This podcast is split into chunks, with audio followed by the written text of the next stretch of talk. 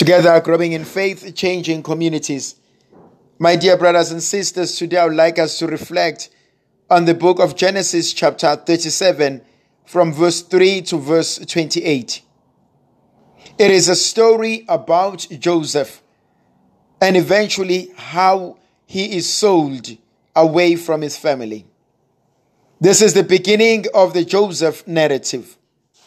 The author tells us that Israel loved Joseph more than any other of his children because he was the son of his old age. And so he made him a long rope with sleeves. This is the perfect love of a parent, of a father. But we are also told that the brothers hated him. When his brothers saw that their father loved him more than all his brothers, they hated him and they could not speak peacefully to him. There are two things here that troubles and disturbs my peace. The first one is that Joseph is loved by his father. He knows the love of a father. He knows the love of a parent. And like all of us in life, we all want to love and to be loved. We all want to belong somewhere. We all want to know that we are important to someone. We want to know that in someone's life I matter. And so Joseph, when he thinks of his father, he can only think of the great love that this old man has for him. But at the same time, the irony of this is that on the other side of the coin, Joseph is hated by his own brothers. So he knows the hate through and from his own siblings. The love of the Father has somehow been the source of the hatred in the brothers. And that's the irony and the tragedy of human life. That one person can love you so much, but the other person can hate you with so much hatred. It is the same person, the same object, but the reactions are different. And so we need to come to terms and to accept that not everybody is going to celebrate you. Not everybody is going to cheer you up. Not everybody is going to see the best in you.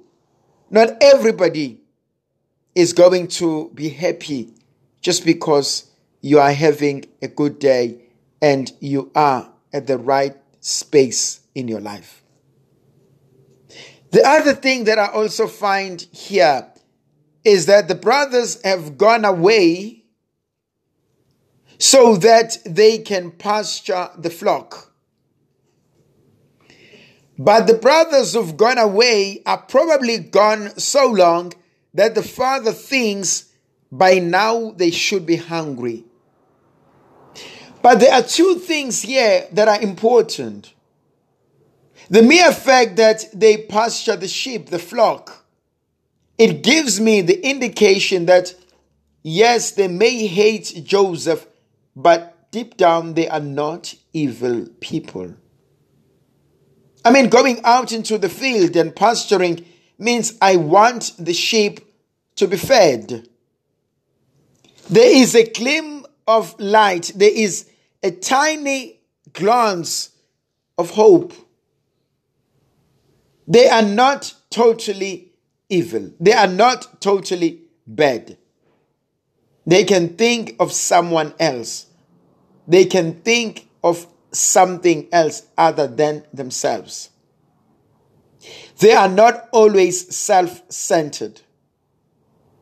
And that's an argument I also would like to pursue. that in all of us there is the good and the not so good, the greatness and the shame, the good and the evil.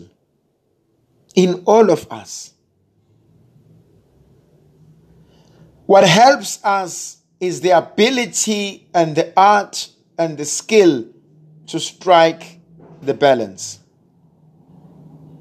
Not to allow the evil to overshadow the good. The ability to learn and to grow.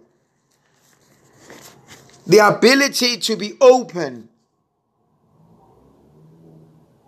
As Bishop Barry Wood will always say, in all of us there are two wolves, but which one wins the battle? The one you feed the most. The grass always looks greener on the other side. But as you come closer, it is not as green as you thought. And so, inasmuch as the author tells us that they hated Joseph, but there was also some good in them. And this is found in all of us. But also see the father, while he loves Joseph more than all his children, it doesn't mean he doesn't love the other children. I call this the preferential love. And the author gives the reason because Joseph was the son of his old age. But ask most parents. There is no school that you go to that teaches you how to be a parent. We all learn by doing. And some of us, if not the majority of us, we made our mistakes with our first kids. Thank God if they came out okay. But some of us, as young as we were, we were still figuring out who we are. We were still struggling in understanding our roles in our marriages, in our roles as parents. And we made mistakes. And it is okay to admit, I made a mistake. But as you grow older, and when you have another child and another one, you are most likely not to make or repeat the same mistakes. For those who are observant, for those who want to grow, they are most likely to grow and to become better at parenting. And so it makes sense to me to realize that Joseph is loved more because Israel is probably more matured now and he has probably learned from his own mistakes. But Israel also loved his other children. And he sends Joseph and he says, Go and take some food for your brothers. He's concerned about their well being, he cares about them. You may be having a difficulty with your parent. You may be fighting. You may be having a misunderstanding. You may think you are the least important. You may feel unloved. But I want to believe that somehow, deep down, they love you. Something may have happened, but deep down, they have great and crazy love for you. Some parents are afraid of showing love. Some parents are afraid of being vulnerable. Some parents are afraid of not being in charge. It's a human error. That doesn't mean they don't love you. Now, as Joseph goes, they see him and they say, Here comes the dreamer. Let us kill him. Why do they hate him so much? Well, one can say because he's loved by his father, But the other one can also add and say, because he's a dreamer. How many of us are hated for doing good? You have to come to realize and come to terms that some people will hate you for being a dreamer. They will hate you for being an innovator. They will hate you for working hard. They will hate you for your success. They will hate you for being different. They will hate you for being who you are. And that is life. But Joseph goes beyond that. He sees that he knows it, but it does not allow he does not allow it to stop him from being good. He goes into the lion's den and he knows he's hated. but he continues to love.